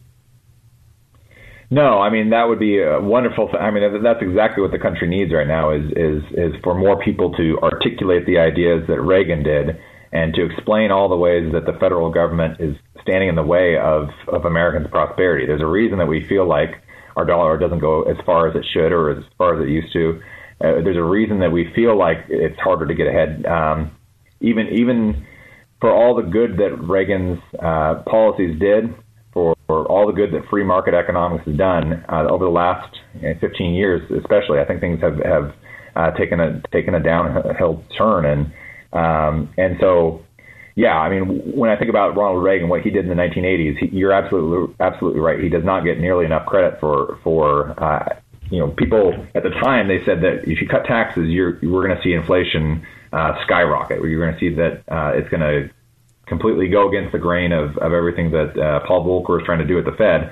What we saw was the exact opposite. As soon as we cut taxes, as soon as we, he deregulated the economy, we saw that uh, the, the economy boomed within within about a year, and inflation just uh, stopped almost almost overnight. So yes. it's, it's just a lie that that uh, cutting taxes, supply side economics doesn't lead to uh, lower inflation. Why are so many people complacent, Preston, um, with the idea that the entity called the Federal Reserve admits in order for us to achieve our goal, we have to bankrupt small business. We have to bankrupt the ordinary American. And you're you're in a time now in the year 2023. I think it's astonishing that 50% of the countrymen do not have $2,000 in the bank between savings and cash and, and, checking account. I think it's horrific that 63% of Americans can't write a check for over $400 of an unexpected expense how much pain do we have to suffer before people pull their head out of their rear end? You know, it, it, it's a tough question because uh, they, they've been pulling the wool over our eyes for so long, and I think so effectively that, that we've just gotten so many people have gotten used to this idea that the you know, you know the federal government can come in and send out stimulus checks and and it's going to make everything go away. This, that's what I think of as voodoo economics right there. Is this yes. idea that just create create something out of nothing by just printing money. Um, it's just not it's not the way things work. And I think we've gotten away from thinking about the economy the way it actually is. That, it, that there's goods and services that people are making, and if you're not changing the incentives to to help uh, incentivize people to produce more goods and services, then there's not going to be more uh, more pie to distribute around. It doesn't work that way, and so we. But when the government keeps doing this over and over again, and and it feels like it works for a short time, as there's this this surge of money, but then the inflation comes a, a little bit later, and I think maybe I think there was maybe a little bit of a, a you know uh, some deeper understanding of that through uh, through the COVID years and, and the inflation that came came after that. But hopefully, we don't have to have another another uh, repeat of that because I, I, don't know if our country can take it. We are in uh, the show is broadcast in Illinois, and our Pritzker, uh, uh, the governor of Illinois, is a is a trust fund baby. Never worked a day in his life and never paid any real taxes. The way the system is set up is so that some can navigate and not feel the the taxation that the government is willing to put on honest ordinary men. I have come to the conclusion years ago this is the intentional backdoor nationalization and how you take a society built on individuality and the rights of property and how you turn it into a quasi soft Soviet society. And as you look at the policies coming out of this administration, led by the dimwit in diapers, unfortunately, it appears I'm right. We are a soft Soviet society when you see the kind of government control over monetary policy, and even so much so as to not be moored to any principles, as you see Democrat states break the ad valorem system in real estate, for example, where they're paying taxes on the corruption versus the value of asset. How can we get this back? Or have those states adopted the policy of, of a backdoor Soviet society and it's time to abandon them and secede?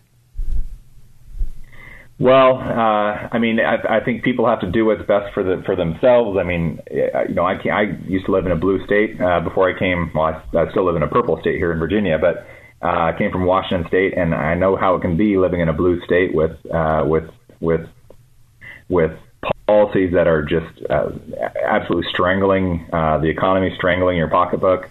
Um, so it, it is absolutely brutal, and and uh, you know, there's there's kind of a uh, you know, I, I forget the, um, the, the the name of it, but there's a, a kind of this idea that you know, if you're a blue state governor or a blue state leader, uh, and you really uh, you know put in place very uh, liberal, almost communist, socialist policies, uh, and you drive enough of the you know hardworking people out uh, that that are you know good, honest taxpayers that are down the middle on politics or or, or right of center, and the only people that are left are either some of those trust funds that uh, babies that don't have to worry about it, or some of the the, the poor people that are that are uh, mooching off of the government.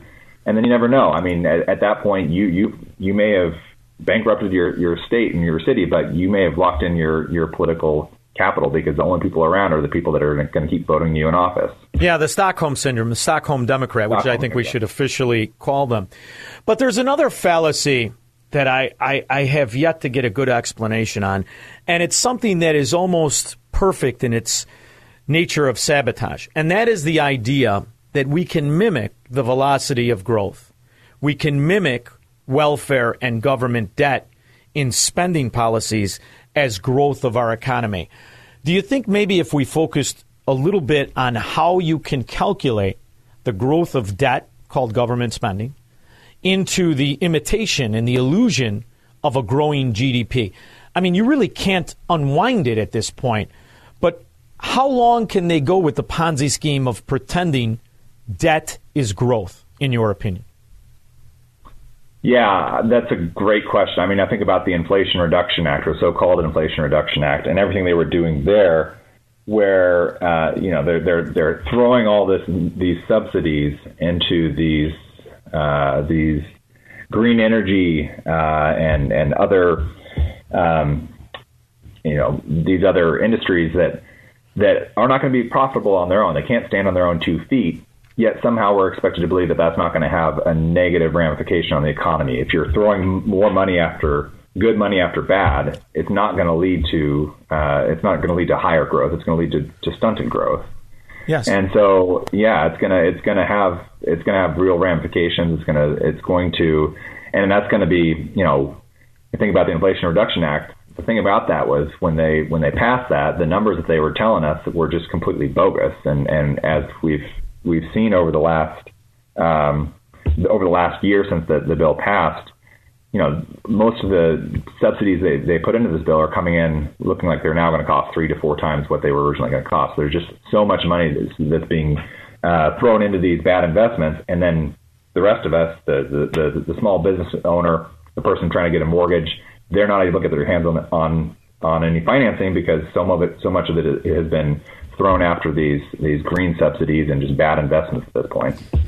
When you're in business or you're in life and you're paying debt with new debt, when you have to lie about revenue, you're technically bankrupt. When I look at our government writ large, I don't understand why people think it's not bankrupt. To me, a government that has record revenue by its own admission, yet constantly needs to borrow more, when we are only making minimum payments and we're pretending it's somehow success, is America technically bankrupt in your opinion as it is in mine? Uh, we're if this isn't bankrupt, I don't know what you would call bankrupt. I mean, we're we're staring at 33 trillion dollars of, of debt or uh, within about a month or two, um, and you know that's not including the unfunded liabilities from our from our from Social Security and Medicare, which that's over 100 billion dollars over 30 years uh, that we we don't have put away for that. So there's just and we're looking at two trillion, over two trillion dollars of deficits just this year, and those numbers are just going to be skyrocketing year after year after year. And you know, it's not going to be long before, if you just took the entire amount of taxes that we paid this year or last year, that wouldn't be enough just to cover the interest on the debt that we're accruing each year. So that, that, that's going to be what we're looking at within about 30 years. So. I mean, it's bad now, and it's going to get a lot worse if we don't get our fiscal house in order pretty quick.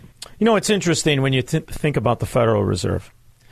They raise the rates, there's profit to be made, right? You're raising the rates. You're seeing now businesses come back that were thought of gone, factoring being the number one where they're buying the receivables, lending on the receivables. But there's some trick in that in that business. There's uh, some liability in that business. Yet it would seem to be that they're, they, ultimately, when you see these companies that are popping up, they're all part of the Federal Reserve in one fraction or another. Has anybody ever figured out how much profit is in the Federal Reserve? And when they raise the rates, do we know who exactly is profiting from that? Yeah, that's a, a great question. Um, I mean, right now, one thing we know is that the Federal Reserve is not profiting off it. They're, you know, they're they're making a loss. When, when you have when you have your own money printer and you can't turn a profit, even then, uh, I think that that's uh, that's a pretty sorry state of affairs. Yeah, but if uh, but you can compartmentalize the profiteering, you yeah. can lose. You can lose in one hand, make in another, and nobody's right. asking who's making. Yeah, yeah, that's a great qu- question because I mean, you have these banks that that were uh, going belly under, uh, and the, the, Federal Reserve. I mean, this goes back to 2008. It's the same thing uh, over the last few months. Uh, the bailouts keep c- coming, and we I guess it goes back to the same thing we were talking about before. It's just another way that people don't re- think about it. Uh, that that that that that money's got to come from somewhere. Uh, when you're when you're when the Federal Reserve is coming in and filling in those those, those gaps, uh, that's coming from the taxpayers. And and so um, yeah, I absolutely think we should have more accountability and see what's going on at the Fed. And y'all, your I mean, I I understand your expertise in this field, but ultimately, I I've come to the conclusion that it's it, it's going to fall apart again, like it did in 08, only it'll be bigger numbers as it was as it massively has expanded. And then the American people will do what they did in 08, and they will quietly accept the puffing up and the the nonsense. So, in your opinion, how does it end? As you see other countries that are kind of catching on to this, and they don't want our dollar anymore as the world currency. If yeah. you had to guesstimate, how many years would you would you would you say we can continue to pretend that we are the world's richest and strongest country? Well, I mean, I think at this point, what we're betting on is that we're just the the least bad bet on the block uh, because there's other countries that are looking at similar problems, uh, you know, demographic problems and, and, and, the like. Europe doesn't look good by any stretch. Uh, China's got some problems down the down the down the road as well. So um, so I think that's what we're counting on is, is that We're the you know, best dressed bankrupt bum in the in, in the courthouse. Is that what you want me to believe? I well, that's that's I guess the best, the the, the most optimistic uh, scenario I can come up with, I suppose. It can always be Uh, fixed. It can always be fixed, and it needs to be fixed. Yeah. Should should politicians on on on on the right side of things start arguing on the fundamental principles of moderate, flat taxation, in incentivizing success, and not rewarding failure anymore, and a massive cut of our welfare system? Is that what we need right now? Absolutely, because I think what we're doing right now, uh, we're trying to avoid the hard questions and avoid speaking the truth about what's going on with our economy and where, where it's going to be in 10, 20, 30 years. And I think that plays right into the, to the left hand because if, if we get if we keep going down this road, and then all of a sudden uh, you're faced with just dramatic cuts to, to entitlements and Social Security, uh, you know, I, I do worry that what's going to come out, out, out of that is that they're going to be like that they're just going to put a giant middle class tax increase in instead, and so we're we're all going to be just going down the same road as Europe, which is basically giving up on growth, Yes. uh, giving up on, on any sort of economic prosperity and giving up on the idea that the next generation should be better off than, than, than the one that came before it. And that's really where we're headed if we don't do something pretty uh, pretty serious to turn things around. I just fear how comfortable you see Europeans, how how comfortable they are with servitude. And I'm watching as as earners and small business, you're the slaves. And and, and if you don't stand up for yourself, the slave master will become more emboldened. That's what I love about Heritage Foundation, and I love about your group that you're you're moving forward. So, uh, can I get invited to one of these smokers? I do have a blazer with elbow pads. You think I'll blend in, even though I can't say your last name properly? yeah, absolutely. Anytime. Preston Brashears. How do I say it? Brashears. Brashears. See, what is that? French. You're French, aren't you? It's French. Uh, well, I'm mostly English, but uh, Well, listen, I had a, I had a very handsome uncle in World War II, so we might be cousins. In the meantime, thank you for making time for me. I appreciate it. yeah, I appreciate it, Shaun. Thanks for having me. We'll be back with your calls and comments. Make money, smoke cigars, and live free on the Shaun Thompson Show on AM 560. The answer. AM 560. The answer. Money, money, money, money, money. The government wastes everything. Does it have one policy that works? That's what I love about. I guess it's referred to as capitalism, but it's really business or propertyism, and the idea that you always risk money, and you know right away if it's a good thing or a bad thing. There's only one thing that wastes an endless amount of money and then pretends to be profitable, and that's anything the government subsidizes or spends money on. 90% of what we are taxed for is theft and failure. The greatest example of this is the new eco Nazi green movement. None of it works. They do not have the technology they pretend to have. They're ignoring the benefits that business and free men showed them the use of the common denominator of everything oil, the greatest renewable energy God ever gave man. Man has perfected the use of the true renewable energy called oil. And yet, government wants to impugn that. Not because they have a better idea, they don't. They simply want to be in control of it. So they'll give you phony virtue in the face of failure. That is the government. This is a government of failure and corruption. That's why those pathological liars rise to the top. And nobody is a better example of that than this dimwit in diapers, suffering from dementia, yet still with the greatest support among the greatest con artists. Do you think he has to acknowledge the reality uh, more that people aren't feeling the economic recovery that he sa- sees and touts when it comes to the data? Well, remember, we've just come out of a terrible global pandemic and the economic consequences of that. It was Joe Biden that led us out of that. And it's true. It was the Democrat mafia in conjunction with the Chinese Communist Party and nefarious communists, Marxists, socialists, or profiteers of policies like George Soros that led up to the entire pandemic that was the greatest weapon used on the American people and mankind. Kevin in Las Vegas, Nevada. Uh, hey, Shaun, thanks for rolling out the red carpet on Friday, man. It was great checking out the store and meeting the guys and everything. Thanks for making the trip. I appreciate it. It was a lot of fun. Thank you. Yeah, for sure. Uh, but before I get to um, your uh, Tesla propaganda segment on Friday, uh, I would just like to say I know me and one of the gentlemen there um, at your store, we were discussing the Tesla weight. Uh, I looked it up. The heaviest vehicle is the Model X, clocking in at just under 5,400 pounds. So we were actually pretty far off. Um, they're they're a little bit lighter than we thought. But Yeah. um, And you know what's funny? um, lit- as we face the new Yeah, hurricane hitting. One of the things that I forgot to talk about when we were talking about this topic is the amount. You know, where I live in Southwest Florida, there's a tremendous amount of Teslas. I mean, it's insane.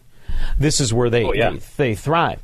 The amount of once they were in the floodwaters, the amount of fires, it was crazy, man. I don't know what the hell. Was Oh, going yeah, on, but once they were underwater, the, the flames and the fires, and they couldn't put them out, even though they were underwater. It was crazy, and that's a problem that I yeah. think they haven't perfected, but they're faking.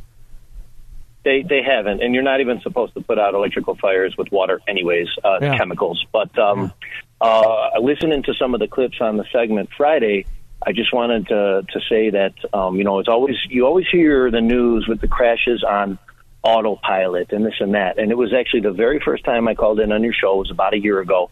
Uh, we talked about this. They make a device where you can put on the steering wheel that actually cheats the car because because when you've got all this stuff go autopilot number one is different than full self drive like autopilot's not going to stop at stoplights so if you're not paying attention you could easily cause an accident. But Yeah. um, you you need to be aware. You, you you it's not like you can put it on full self drive and, and take a nap uh, you know and it's going to get you to your destination. They they have this weight that they put on the steering wheels um, that that cheats it it, because the car asks you to touch the steering wheel like at, very often, like every 30 seconds, it probably probably more often. And people put So these guys put a weight wheel. on it to cheat it, so they could It- sleep and go home drunk and whatnot. It, it it tricks the car, and I would love to know how many of these accidents that the news reports as Tesla, Tesla, Tesla. I mean, you know, they're trying to kill Elon. Yeah. Tesla, Tesla, Tesla. That you know that. How many of these people were actually being extremely irresponsible and and are the reason for the crash in the first place? Well, So, let's- I let's know start- the tech isn't there. I mean, Yeah. you know.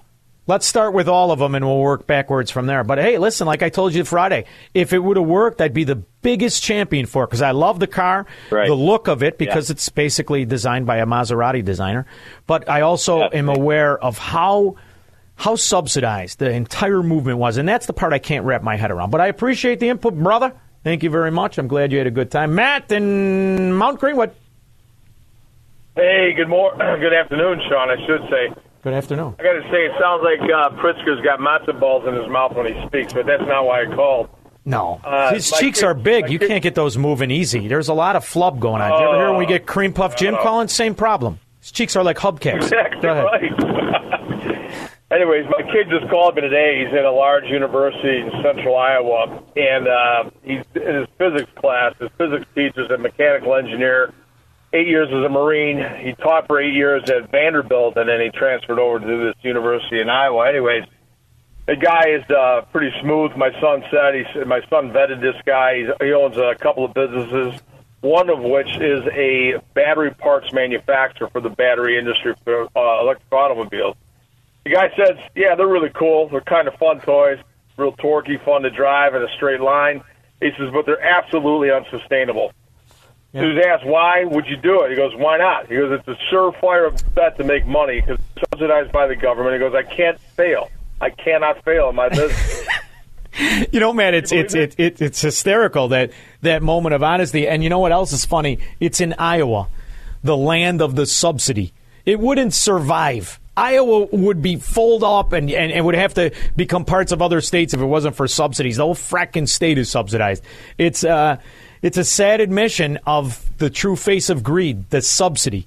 It's inter- it's terrible. But these, yeah, there's there's most of these kids. He says are pretty conservative in his in his class, and uh, he said the, the, a few of the kids were just awestruck and just jaw dropped. It's like, no, it can't be true. Yeah. Guys, like it's absolutely true. They had electric cars a hundred years ago. They failed then. They're going to fail again. Yeah. But it was a great story. I love it, Matt. Thank you for participating in the call. I appreciate you, brother. Thank you very much. Bye-bye. And that's why I always remind people Saul Alinsky wasn't really a communist. He wasn't really a Marxist.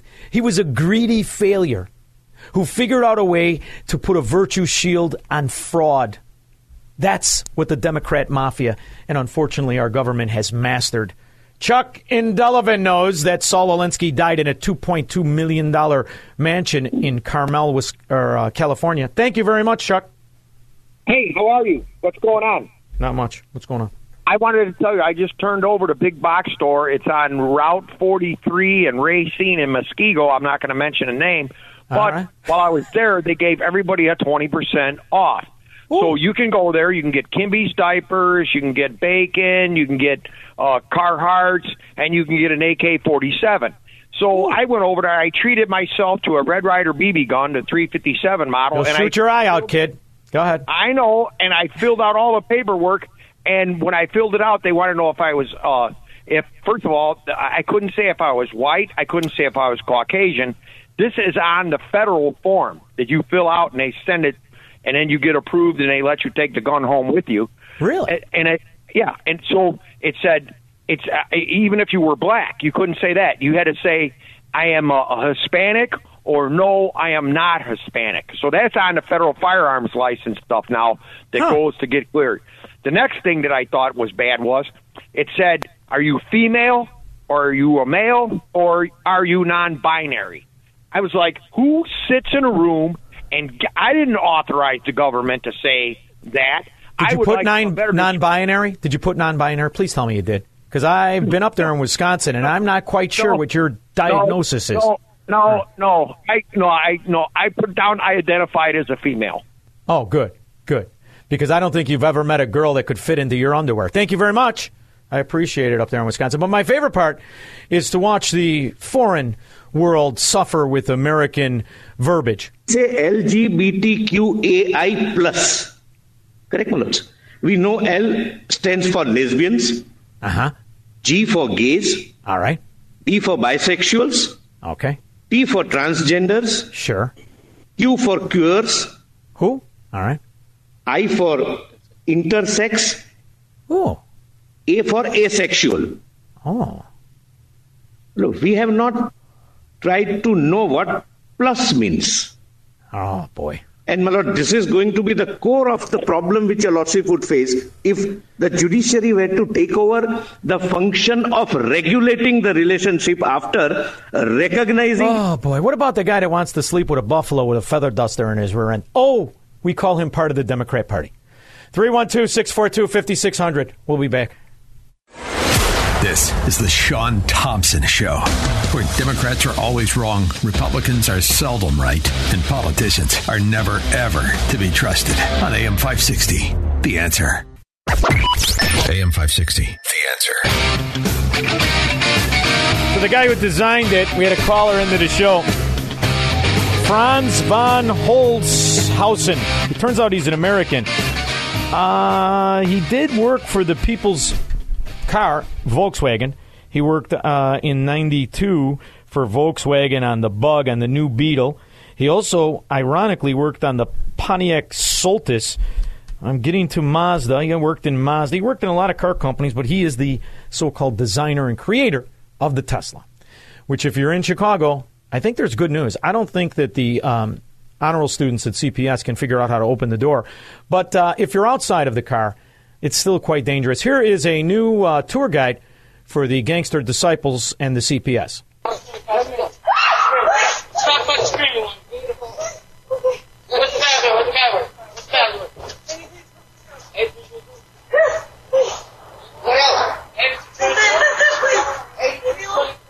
Stop screaming and give me the code. See, we've uh, got that down for tour guides, and I'm wondering why this isn't getting national news. As robberies in the city of Chicago have increased since before the pandemic over 100%. That seems to be a problem, unless, of course, you're a Democrat and you don't want to talk about it. And that's what we figured out from KJP this weekend, as she admits. I don't really call on anybody I don't know. I, I won't say who the journalist's name is, um, but uh, someone said she never calls on me. No. Um, but what's what's the protocol? I mean, you, Okay. you- I mean, you do look around, right? I do look around, and here's the thing: I tell people, "Come see me. right. Come see me." come make it a Well, and isn't that one of office and those get, things- And get to know me because what I what tends to happen, I call on people that I don't know, but it's always your brain, right? Just automatically, there are fifty more, fifty plus people in the room. You're going to be like, okay, I know you. Go ahead, ask your question, or you you, you want to that- have a person. You also want to know the person that you're calling because you also want to give people like, oh, this is this is so and so, and calling on them now. Yeah, because I got some questions I'd like you to answer. For number one, Victor Shokin. See, Victor Shokin is really somebody who has to be recognized by this country because it's another nail in the coffin of the fact that we have the most obvious corrupt asset of enemies, foreign and domestic, posing as president. I do not want to deal in unproven facts, but my firm personal conviction is that yes, this was the case. They were being bribed. The fact that Joe Biden gave away $1 billion in uh, U.S. Uh, money in exchange for my dismissal, my firing, isn't that alone a case of corruption? Only in an honest society, one that wants to practice honesty and not protect corruption. But when you have Democrats in office, the corrupt predators are always going to be protected, in particularly when they're so-called officials. I have no doubt that there were illegal activities engaged in by uh, Burisma. As a matter of fact, the criminal case had been started before me. It continued to expand. And Zlochevsky, who at the time held the post of minister and was the founder and CEO of uh, Burisma, started bringing in people who could provide protection for him. Hunter Biden. See, that would be called an arc of corruption, wouldn't it, Squirrel? I believe that would be called an arc of corruption. Did you ever hear how Democrats describe an arc?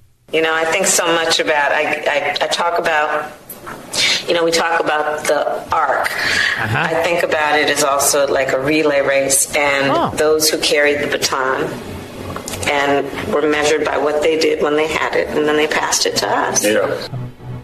So the failure and corruption we all experienced while Joe Biden was vice president was really a result of Obama's corruption, and now we could just expect double.